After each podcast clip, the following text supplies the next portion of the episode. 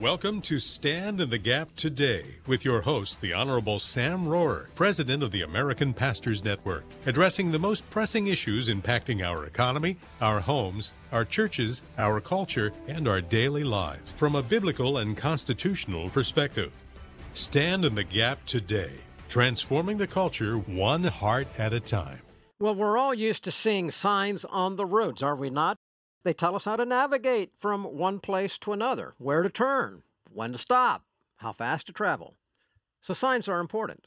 In fact, God established the importance of signs starting at creation, where in Genesis 1:14 example it says there, and God said, "Let there be lights in the firmament of the heaven to divide the day from the night." And let them be for signs and for seasons and for days and for years. Even the disciples themselves in Matthew 24 3 asked Jesus for the sign. They said the sign, not the signs, but the sign of his second coming and the end of the age. And Jesus gladly gave it to them. Now, God's unfolding plan of redemption throughout history is filled with divinely placed signs and evidences of that which was and is yet to come. Yet on the other hand, Jesus said in Matthew 12:39 that only an evil and adulterous generation seek a sign. He even rebuked the religious leaders of his day by saying to them in Matthew 16:3, "O ye hypocrites, you know how to interpret or discern the appearance of the sky, but you cannot interpret or discern the signs of the times." So how do we interpret the biblical signs of the times and correlate them to biblical prophecy and then establish right thinking and make right choices and live holy lives and not be a Pharisee, a hypocrite, or blind and undiscerning? Well, in today's program, part two in a continuing series on prophecy, Pastor Carl Broggi, Senior Pastor of Community Bible Church of Beaufort, South Carolina, and I will discuss the theme of signs of the times. And my title for today is this Discerning the Signs of the Times. And I encourage you to go back and listen to part one of this series that we aired about a month ago on August the 23rd, entitled Comforting Words in Days of Confusion. And there we linked Israel, prophecy, and the rapture. You can find those things in that program. You can also find that program and this one here today on our website at standinthegapradio.com or on your smartphone. You can access it by just putting in the phrase in our app there, Stand in the Gap. And with that, let me welcome to the program again right now Dr. Carl Broggi. Carl, thanks for being back with me. Pleasure to be with you, Sam. Thank you. Carl, as we do this program, you are in the midst of a multi month prophetical series with your congregation. And those programs, I know people can find them on YouTube. That's where I listen to it. But you also have a site there, and people can find that at Community Bible Church. But perhaps even better, is a website that you have, searchthescriptures.org. And people can find that and a host of other biblical sermons and all that you put together. But in your series, you're unpacking the elements of biblical prophecy in the clearest and most biblically direct way I have heard. So I want to commend you for what you are doing because I believe it's helping the entire body of Christ, not just your congregation. But in this ongoing series we're doing together here on Stand in the Gap today in our Stand in the Gap TV programs, I'm attempting to present biblical prophecy in a continuing and building sort of a way that of necessity leaves out the kind of depth you do in your sermons so people can find the whole thing there, but at the same time present essential elements that people can connect the dots to what's happening to the Word of God. So, in that regard, let me get right into it here. From my perspective, Carl, an understanding of Scripture we are in the days when Jesus' return in the rapture and the ensuing tribulation period seems to be right at the door. And I make that observation by noting the many biblical and prophetical signs and then coming to that conclusion. But there's very little preaching on subject of prophecy. That's a shame. Many don't know how to interpret what the Bible says and apply it. That's unfortunate.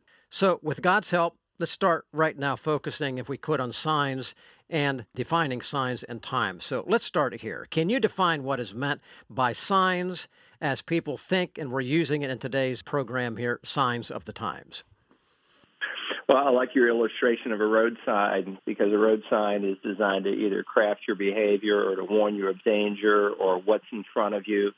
Well, biblically, a sign is given by the Lord God to help us to know what his plans are And there's basically two kinds of signs in the Bible, Sam. As you know, there's confirmatory signs. And so in the Old Testament, you know, Moses is called of God, and God gave him three specific signs in Exodus 4 so that the people would know he was called of God. And then he gave 10 additional signs to Pharaoh that the, he might know the Lord God is God alone. There's no other.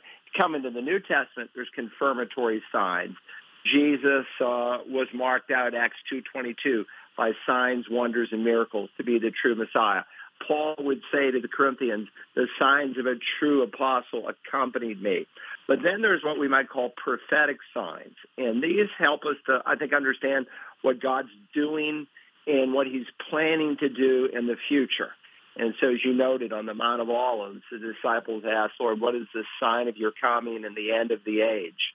And so in relation to prophecy, uh, signs are helpful to the body of Christ in that it helps us to understand the time frame possibly in human history that we're living in so that we're all the more prepared to be the kind of people that he's called us to be. Okay, excellent. So you work them together, and that's the other part. You talked about signs, confirmatory signs, and then there are signs that give indication of where we are, and that takes us to the matter of times the sign of thy coming, Matthew 24 3, we talked about that. But in 2 Timothy 3 1, it says, In the last days, time, perilous times shall come. And then there are words latter days, latter times, end of the age, end times. Could you compare, contrast these words, and before you're done in this segment, identify where we are today? Well, people sometimes ask me, Pastor Carl, do you believe we're in the last days? And I will say, well, it all depends on what you mean by that. Uh, the Bible does not allow us to restrict the term last days to the final time in human history. You come into uh, the day of Pentecost, Peter is standing up and preaching Acts 2, and when the miraculous expression of the Spirit of God comes, they speak in real known languages. He said, this is what the prophet Joel said would happen, and it shall be in the last days. So he believed the coming and the indwelling of the Spirit initiated the last days. Even the writer of the Hebrews said, in these last days, God has spoken to us through his Son. So clearly he was looking at his particular day. So beginning at least with Christ's birth and the birthday of the church, we've been in the last days. However, obviously the term can be used in other ways in Scripture, looking down towards the end of the age. And so the Bible uh, uses the term latter days. And the term latter days is a distinctly different term. Uh, when uh, Paul speaks of the latter days, he's looking at that time frame um, that would happen towards the end of the age. And so we could say we're in the last of the last days. All right, that, um, so clearly, yeah, okay, ahead. that's fantastic. I'm going to have you probably fill that a little bit more when we get into the next segment. Ladies and gentlemen, our theme today, Discerning the Signs of the Times. My special guest today is Dr. Carl Broggi, Senior Pastor of Community Bible Church in Beaufort, South Carolina. This is the second in a series on prophecy. Again, this one's Discerning the Signs of the Times. And we'll look at the first and the second coming For years, faithful Christians formed nonprofit foundations or trusts to preserve their ability to generously give to their favorite causes or ministries, even after their death. The problem? Professional managers, pressure from left wing agendas, and even family members with opposing views hijacked the original donor intent. This is sad but true. But this subversion of purpose can be prevented. Hello, I'm Sam Rohr of the American Pastors Network, and I'm glad to recommend Capstone Legacy Foundation in Wayne, Pennsylvania, an experienced and capable Christian community foundation. Established to help you set up a ministry, a giving structure guaranteed not to be hijacked, or a place you can donate cash or non cash assets like stocks, bonds, or property Capstone's designed to help you achieve immediate tax savings and give you needed time to decide how to prayerfully allocate your giving. Contact Capstone at 610 688 8890 or visit them at capstonelegacy.org. With a one minute look at culture from a Christian worldview, I'm John Stonestreet with The Point.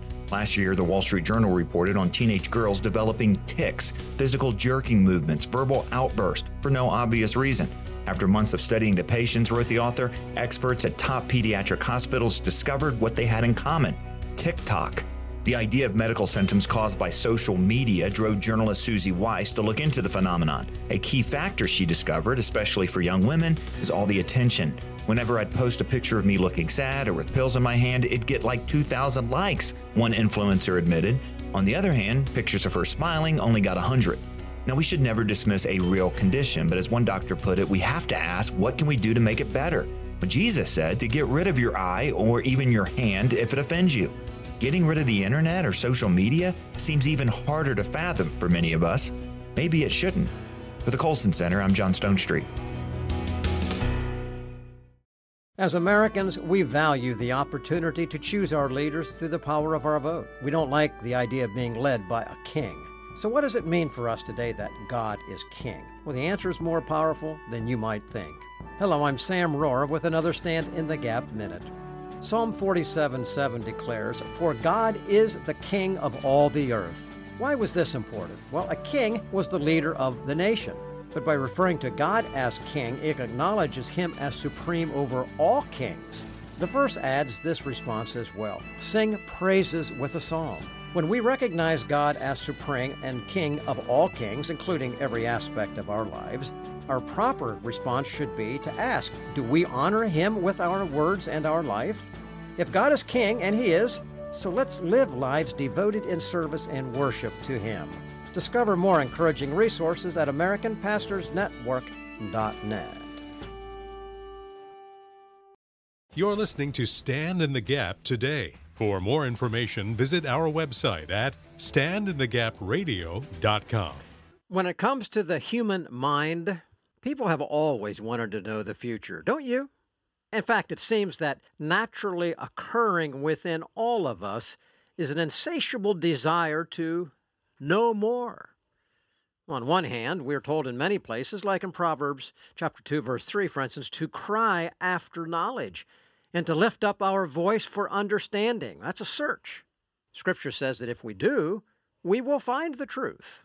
And of course, we know in other verses that it's the truth that will then set us free from the bondage of sin. Yet we're also told in 2 Timothy 3 7 that there are people out there who, and this is what it says, ever learning, yet never able to come to the knowledge of the truth. The Apostle Paul is saying there, because they have a form of godliness, but they deny the power, the authority of that power, the authority of God. So, in part, this is why two people can look at the same events like the educated Pharisees of old and still be unable to recognize the truth, who in front of them it was Yeshua, the Messiah, Jesus Christ Himself, the Son of God, standing right in front of them, and they could not recognize the truth. So when we talk about prophecy and signs, that is why there are some who can see and understand, and there are some who have no clue. All right, now, Carl, let's go back here. You just defined signs and you linked them to prophecy and you talked about the timing and you weren't totally completed there about where we were, but kind of work it in if you don't mind into the response here as we get into this. But in last program we did, part one, I asked you about the purpose for studying prophecy, of which signs then are a part, and you cited these. These are my own words to cause us to live more holy, Two, to give us a perspective of life so as to produce clarity in times of confusion, just like today.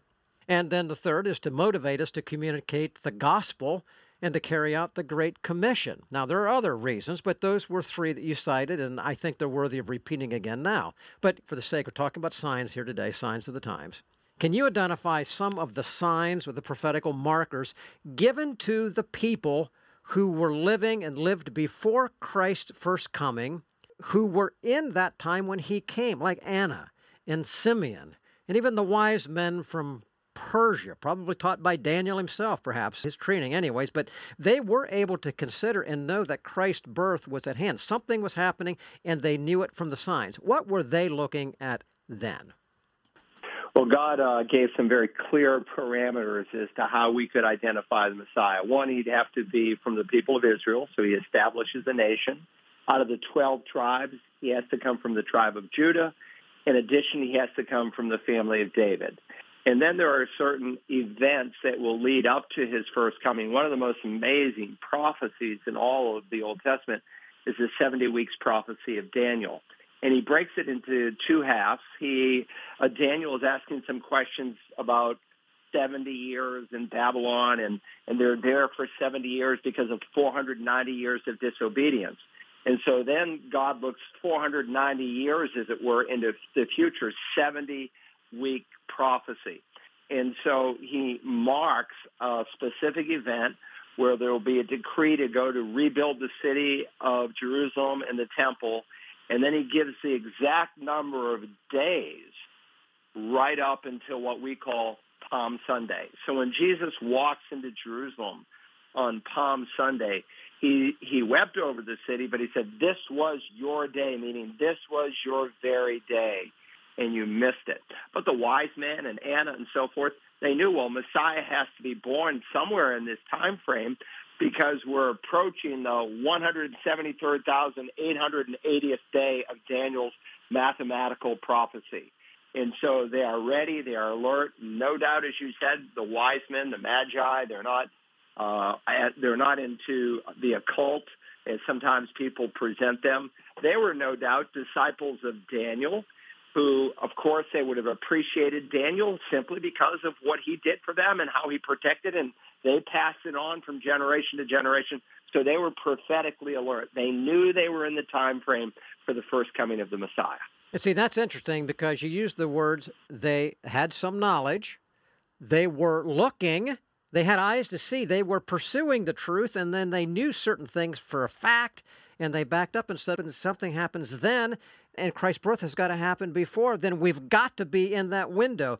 Logical deduction. But that's a part of what God gives us wisdom for. Now, let's move from there now to the second coming. That is what now before us. But before you lay out the key signs associated with this, because I'm going to suggest that we are in those days, like Simeon and Anna, could you lay out what the scripture gives us as the chronology of the prophetical events from Christ's first coming now up to the second coming and just go beyond and fulfill the whole thing? Just lay out that timetable if you don't mind, please. Well, because of Israel's unbelief, uh, God has laid aside Israel. He's not abandoned Israel. He's not replaced Israel, but he's laid them aside, and he's working through an international community. Uh, it's called the church. And so we are in the church age right now. Christ is building his church. Not found in the Old Testament. He said, I will build my church, as he said in Matthew 16 there at Caesarea Philippi. Uh, the church age will end, and it will end with the catching up. It's the term rapture from the Latin Bible that was used for almost a thousand years in the church. God will catch up his people.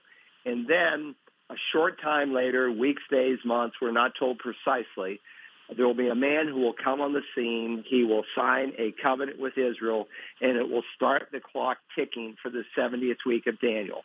That seven-year period called in the Old Testament the time of Jacob's trouble. It begins the day of the Lord. It begins the tribulation period and it's designed, among other things, to bring the Jewish people to faith. At the end of that seven-year period, after the Great Tribulation, again, we don't know the exact day or hour, but it appears there's a short time frame because he says immediately after Jesus comes back to the earth and it's his return to the earth. So when we think of the second coming, we're not talking about really two comings, but a series of events that describe the second coming program. Just like the first coming include included his, you know, his birth, his being raised in Nazareth, the start of his public ministry, his crucifixion, his resurrection, his ascension off the Mount of Olives. Even so, the second coming is a series of events. God catches up the church, begins that seven-year time frame. At the end of the seven-year time frame, Jesus comes back to the earth. His feet are planted on the Mount of Olives. He rules and reigns for a thousand years. It's called the kingdom of age. It's promised in the Old Testament.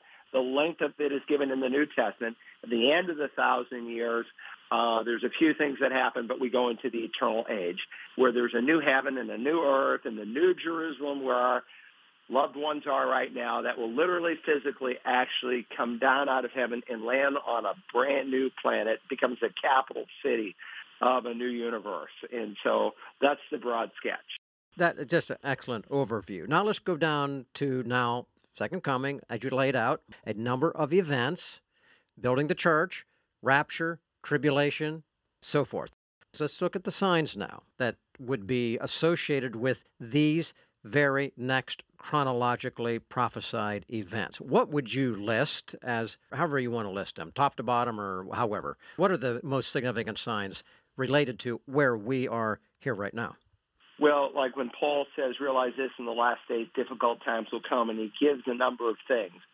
Uh, he's recognizing Timothy was in the last days because the return of Jesus is imminent, so much so that he can say, avoid such men as these. So there's some application even for the people in Timothy's day. But then when he comes down to verse 13 of that chapter, he says, but evil men and impostors will proceed from bad to worse. And so there's going to be an intensity of these events that are described here. Uh, they'll increase. Sin will be, to use Jesus' words, multiplied on the planet. There are no signs for the rapture. Jesus could come in the next 30 seconds before the broadcast is over. There's all kinds of signs that have to be fulfilled for the second coming.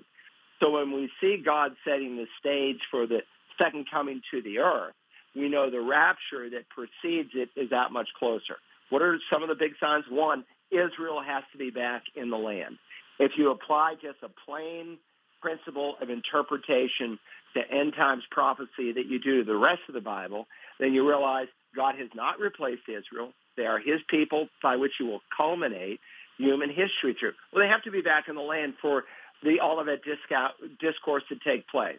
Uh, those who are in Judea, not those who are in Dallas, but those who are in Judea, flee to the wilderness. There's an assumption they're in the land. He speaks of this man who's going to go into the temple and commit the abomination of desolation that will radically change that seven-year tribulation period.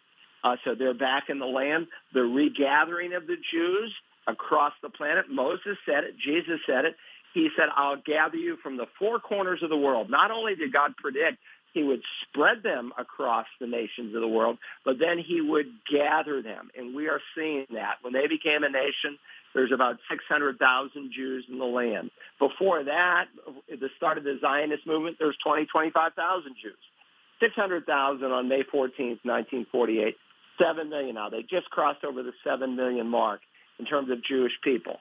That's incredible. He's regathering them. The moral climate uh, of the return of Christ is likened to the days of Noah, which were days of lawlessness and moral perversion. And he likens the coming of the Son of Man to the days of Lot, which were days of moral perver- uh, perversion, homosexuality, transgenderism, all these things. This is the moral climate for the second coming. In addition, apostasy. Okay, and okay, and I'm going to have to say, boy, you could go on. Ladies and gentlemen, I hope you got all those. You need to go back and listen to the program to pick up all of these again. But we're going to move from there to now more specifically bearing down on the signs that are told in Matthew chapter 24. God is raising up truth partners with Stand in the Gap from around the nation. Have you responded yet? Ora from Pennsylvania said this Thank you and your team for investing your time and energies in sending out the gospel light. I felt God wanting me to be a small part of your great work. My husband and I are seniors and spending most of our time at home. But you've become a feast for our souls on radio and TV. Keep the gospel light shining. And then Karen from California said, I'm new to Stand in the Gap. So grateful to see and to hear your programs. You guys are a vital link to the practical reality of God's Word as you so effectively weave the intersection of culture with Scripture. Thank you for speaking up for truth and exposing evil. Well, join Ora, Karen, and others and stand with us at standinthegapradio.com. There's a silent but deadly cult spreading like a cancer among us. It's already martyred millions around the world and forced others into sexual slavery. That deadly cult is Islam. Pretending to be something it is not, Islam masquerades as peace but means submission. Yet most Americans are oblivious to this danger within. You can now learn the truth. You can get an attractive copy of what every Christian must know about Islam this week for a gift of any amount from Stand in the Gap Radio. With key facts from previous radio programs and guests on Stand in the Gap today, including former Muslims, now Christians, former FBI agents, and preachers, this quick read booklet tells you what you need to know, simply and clearly. What every Christian must know about Islam, an original publication of the American Pastors Network and Stand in the Gap Radio. Yours now for a gift of any amount. Just go to standinthegapradio.com to order or write us at Stand in the Gap Radio, Box 83 West Main Street, Elverson, Pennsylvania 19520. You're listening to Stand in the Gap today, discussing the pressing issues facing our culture from a biblical and constitutional perspective. Now let's rejoin our host. Well, if you're just joining us today here on the program, our theme is this. This is a second in a prophecy series that we are undertaking. And I'm doing this because of the importance of prophecy in the days in which we live. We are a special generation ladies and gentlemen. We're trying to explain some of these. My special guest is Dr. Carl Broggi. He's a senior pastor of Community Bible Church in Beaufort, South Carolina. He's got a website, searchthescriptures.org. You can find a delineation, just a myriad of sermons on this whole area of prophecy and he's in the middle of it as we do this program right now, going much further into depth than what we're able to do on this program today. And I would encourage you to go there. Now, the first program we did here was on August 23rd, here, 2022, and you can go and you can find that on our website, standinagapradio.com. And I would encourage you to do that. Listen to that, and then this one builds upon it, and then the next one, the Lord willing, the Lord hasn't raptured us out, we will do another one, and it will connect in that. So have a roadmap, understanding of where we are going. Well, knowing that the rapture, we've talked about that. It's the next event. It's a prophesied event. It's a chronological event. It's a part of now the second coming, but it's a totally signless event. All right, now that should make all true believers, the true church, the bride of Christ, it should make us always ready and waiting with excitedness for the return of the bridegroom, Jesus Christ. Now, the knowledge that the rapture can occur at any moment should motivate us to be prepared. Our lamps filled with oil, like the virgin's parable, that's the idea, filled with oil. That's the Holy Spirit. And virgins in our relationship, spiritual relationship with Christ, as would be evidenced by holy lives, without deviance into sin and idolatry, which Scripture refers to as spiritual adultery. So the whole picture, it's wonderful when we think of it. But there are signs of the impending tribulation period, though, as identified in Matthew 24, signs of the great tribulation period, time of God's great wrath, really the last three and a half years of the tribulation period in specific, and then the Lord's second coming, where he returns physically to the Mount of Olives, begins the prophesied literal thousand year millennial reign, where Christ sits as king in Jerusalem, physically, the capital of the world. And Jesus, as literal King of Kings and Lord of Lords, is fulfilled at that time. Okay, now, Carl, you laid that chronology out and you were giving us some signs of where we are today. I'd like you to look and perhaps complete that and build off of maybe this passage here. Many people tend to think of Matthew 24, where the disciples came to Jesus and he said, All right, what's the sign of thy coming? And he lays out things there and he says, Deception, wars, rumors of wars, pestilence, famines, and all of that. But here's my question to you because when we look around us today, we, of course, are seeing mass deception we are witnessing an increasing everyday drumbeat of war and rumors of wars. There are a half a dozen or more conflicts right now about to break out around the world, and including world war.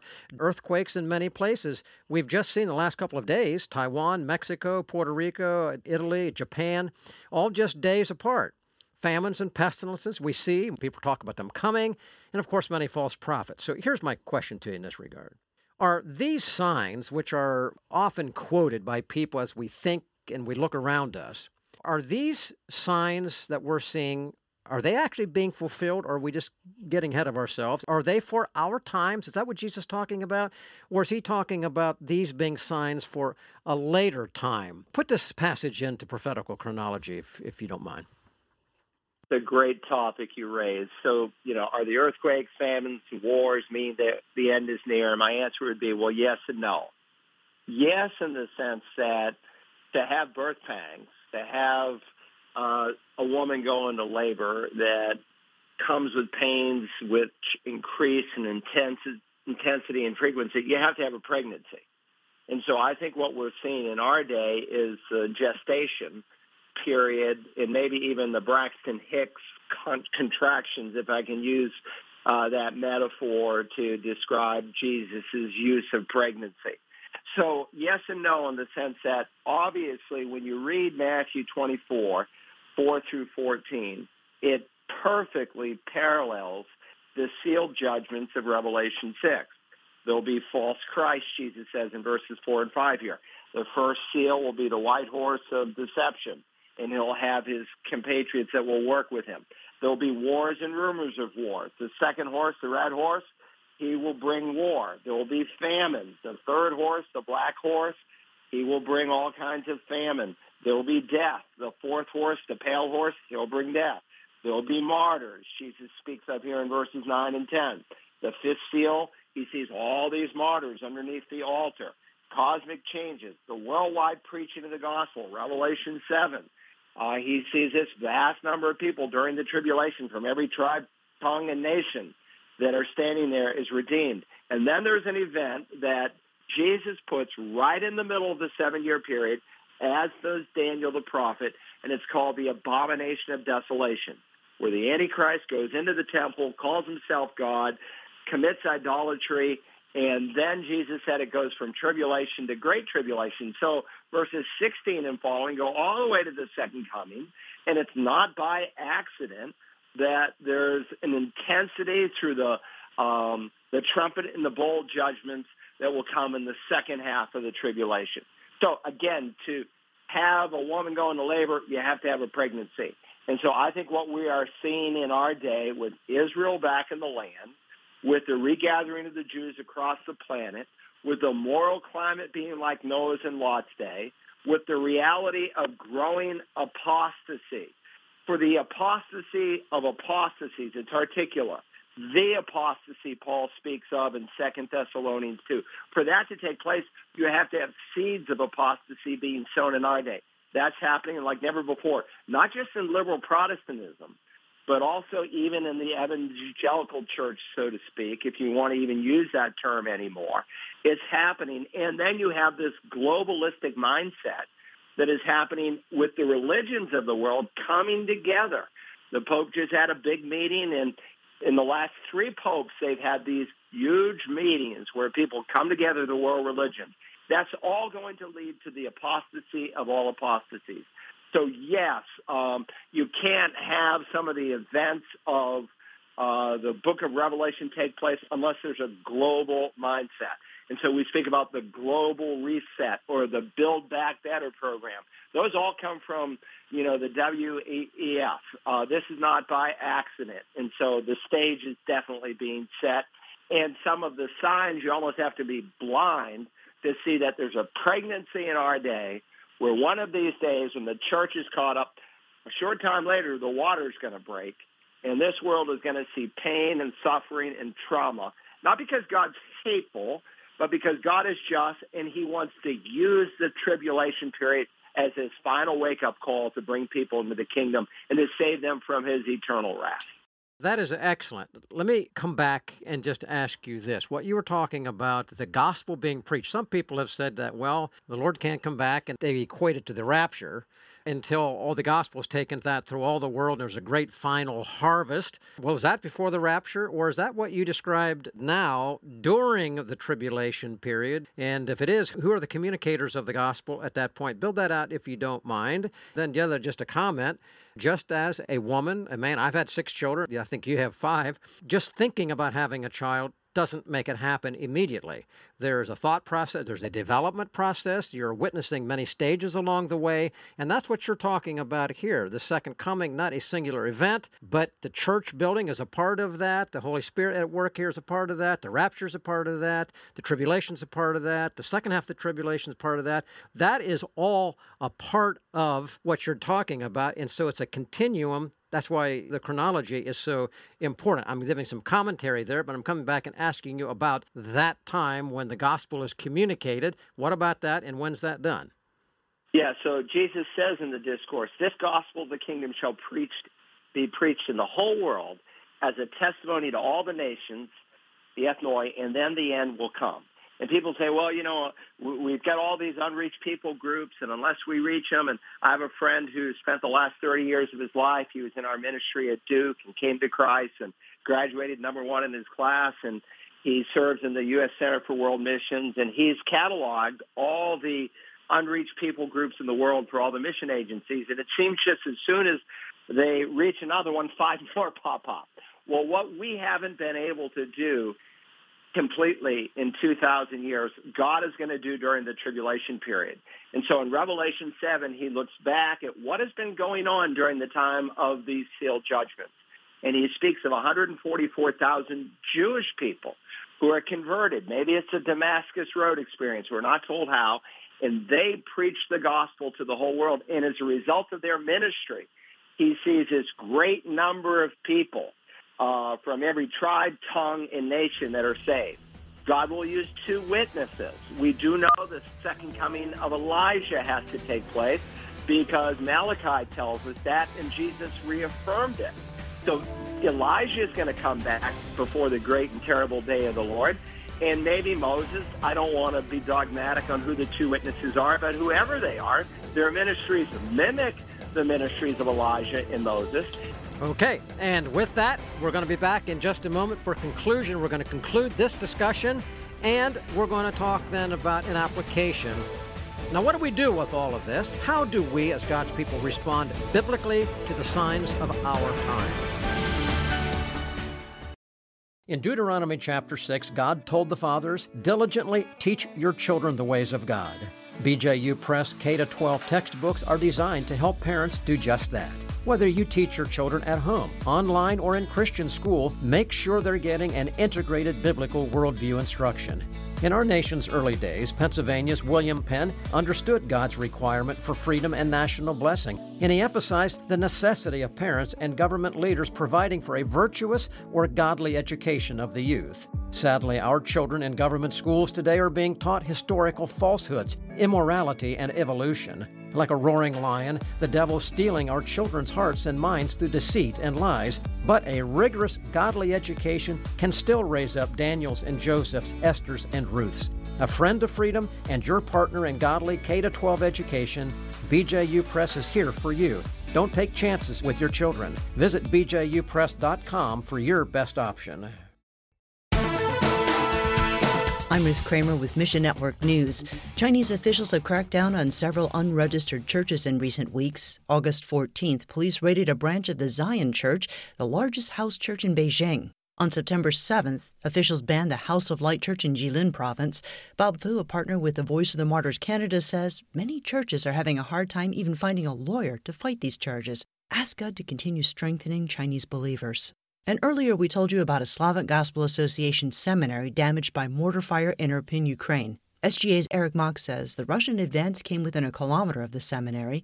Last week, 164 students started classes once again. The community sees it as a symbol of perseverance.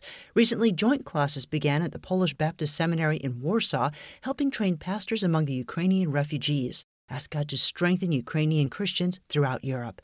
Mission Network News, a service of One Way Ministries. I'm Liz Kramer. You're listening to Stand in the Gap today. For more information, visit our website at standinthegapradio.com. Well, Carl, before I go into the final application here, I want you to conclude what you were saying. And I had a question for you in that regard, because when people take that passage in Matthew 24 deception, wars, rumors of wars, pestilences, earthquakes, false prophets, they would say, well, you know what? I don't know if that means a whole lot to me because, well, frankly, there's always been some war going on. There's always been some rumor of war. Somewhere around the world, there's a pestilence, there's a famine, and earthquakes. Well, we've always had them, and false prophets, and they've always been around too. So, therefore, that being the case, what does that mean to me? How do you ever know if you're ever there? Because everybody's always thought that those things were true. What is it about the days in which we live right now that include the signs that you said, including those that make us say, well, this day is in fact different than? Well, the, the difference in one word is Israel. Uh, God said at the end of time, in the latter times, and when God uses that term in the Old Testament through Moses, he projects all the way until the second coming of Jesus, when uh, God will send his Messiah back and he'll establish his kingdom on the earth. So earthquakes in the 5th century and around 1000 AD and so forth, Israel was not back in the land. Certainly God could have raptured the church at 1000 AD and gathered the Jews from across the planet and kicked in the plan, but he didn't do anything, it appears, for nearly 2,000 years. And so some thought God was done with Israel and the church had replaced Israel, when in reality, after 2,000 years, he puts the Jewish people back in the land. That's the super sign. So when you look at the prophecies in Matthew 24, in light of Israel being back in the land, they make complete sense. You have to have Israel in the land to be able to, those who are in Judea to flee to the wilderness. You have to have Israel back in the land for the Antichrist to go in and commit the abomination of desolation. You have to have all these things. They're predicated on Israel being back in the land. That's what makes the climate totally different. And when you add to that the growing turning away from the faith, the growing immorality across the planet, I didn't even know what a homosexual was till I was 12. Maybe I was 13. I had to ask my dad. Kids who are four and five know what these terms are now. It's a different world. But this is the moral climate that God said would be in play when the Son of Man comes back. So you almost have to be blind not to see it. And some people poke their eyes, own eyes out. They don't want to find God any more than a thief wants to find a policeman. By willful rebellion, they are turning from God. But we still need to be faithful to preach for those whose hearts are open and responsive to the gospel. Amen. All right, let's take make application now. Ladies and gentlemen, since prophecy, as I summarize and begin to ask the question to Carl, God's delineation of his plan of redemption, that is the big picture. That's what started in Genesis, being fulfilled all the way to the end, the chronology that Pastor Carl gave. But the part that's yet to be fulfilled, most of it, frankly, is still ahead of us, is provided in God's written word. And it should motivate us to be, as we've already said, more holy in our living, more conformed to the image of His Son, to be more confident and faithful in our walk with Him, so that one day I hope you all want to hear, Well done, good and faithful servant of God. Well, also to be confident in the days of confusion and more. We're told the days will become more perilous, more confusing. We shouldn't be among that number. But, Brother Carl, there is a verse and a phrase in Luke 21, 25 to 20. Let me just read that because I want you to take and apply what we're talking about to here. But it says this And there shall be signs in the sun, and in the moon, and in the stars, and upon the earth distress of nations with perplexity, the sea and the waves roaring, men's hearts failing them for fear and for looking after those things which are coming on the earth. For the powers of heaven shall be shaken. And then they shall see the Son of Man coming in a cloud with power and great glory. And when these things begin to come to pass, then look up and lift up your head, for your redemption draweth nigh. All right, here's my question. Again, we're talking about signs, time, the timing of all this. It's greatly encouraging when we read this passage because at some point, God's people living at some point and sometime are going to see that verse apply to them. Who are those people spoken about there? When do these people live? Are we close to this time? And how should perhaps that verse encourage us if that is not us that is talking about? Well, uh, without a, without a doubt, he is speaking to people who are living during the time of the tribulation because he says when you see these things begin to take place, straighten up, the redemption is near. And then he tells the parable, he said, when you see in the spring a fig tree or all the trees, put forth their leaves, you know summer's near. Even so, he says, when you see these things happening, all these distresses that are delineated in Matthew 24 in much more detail, he can say, truly I say to you, this generation will not pass away until all these things take place. In other words, they are going to be the generation that is alive for the second coming of Christ. And they'll be studying this text in that future day, but it has great application for us because as we see God laying the groundwork for the second coming, we know the rapture that happens before the second coming is that much closer. And so people say, well, I wish I lived in biblical times. You are. You are living in biblical days. The very things that God said would have to be in place for the second coming he is unfolding right before our eyes. And so we should be all the more alert. We should be all the more ready. We should be longing for Christ's coming. And one of the reasons to study prophecy is says, in the future there's laid up for me the crown of righteousness, which the Lord, the righteous judge, will award to me on that day, not only to me, but to all who love his appearing. So love for the return of Christ changes our life today. He said, you know, it's not yet going to be seen, John will write as to what we're going to be. But he said, we know that when Jesus comes and he appears, we're going to see him just like he is, and we're going to be like he is. And then he says, everyone who has this hope, this, this focus on his return, purifies himself as he is pure. So there's great application for the church. We are going to meet the Lord in the air. We will face him at the judgment of the just. We want to have a righteous, holy fear of God, not like a cringing slave who's going to be punished because our punishment has been taken out on a substitute, but one who fears that we might not displease him, that when we meet him at the judgment of the just in heaven, that he will be able to say, well done, thy good and faithful servant. You invested your life and your time well for the kingdom of God. And ladies and gentlemen, I hope that you are among the number who are looking around witnessing the things that we've talked about and making the decision in your own heart. Wow, the Lord's return could be right now. I may not have any breath. The breath you breathe right now may be the last. But the return of Christ in the rapture, are you ready for that? Are you ready? Brother Carl, we are just about done. We've got about a minute here, actually less than a minute. Could I ask you to close this program in prayer? What an appropriate topic to pray about. Yes, our Father, we thank you for the blessed hope that your son, just as he promised, is going to come and catch us up in the air. We'll see him. There'll be a reunion in the skies with those who've gone on before, and then we'll be with him forever. What a great promise you've given us. We pray and ask in the interim that you would allow us to use our gifts, our abilities in a local assembly somewhere to serve your people, that we would be faithful stewards of the gospel, that we would look for open doors of opportunity to share the forgiveness that Christ has provided through his death, burial, and resurrection. So give us the grace and the strength by the Spirit of God to accomplish that. We ask it in Jesus' name. Amen. Amen. Amen. Dr. Carl Broggi, thanks for being with me today. Ladies and gentlemen, again, this program and the prior one from August the 23rd, you can find at standinthegapradio.com. Listen to them in sequence. I think your heart will be blessed. For the Carl's website, searchthescriptures.org. And I would encourage you to go there. Much, much more information than what we've dealt with here. Go really in depth and be strengthened. Until we meet again, tomorrow, the Lord willing, Take this information, embrace it, and stand in the gap for truth. If you like today's program, tell a friend. You'll also want to hear Stand in the Gap Weekend and watch the nationally syndicated Stand in the Gap TV program. We present the news of the day truthfully, carefully, and consistently from a biblical worldview and constitutional perspective.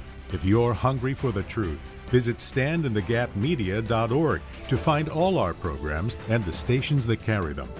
While you're there, be sure to download our free app and support this ministry with your best financial gift. Then join us again right here Monday through Friday for another program of Stand in the Gap Today.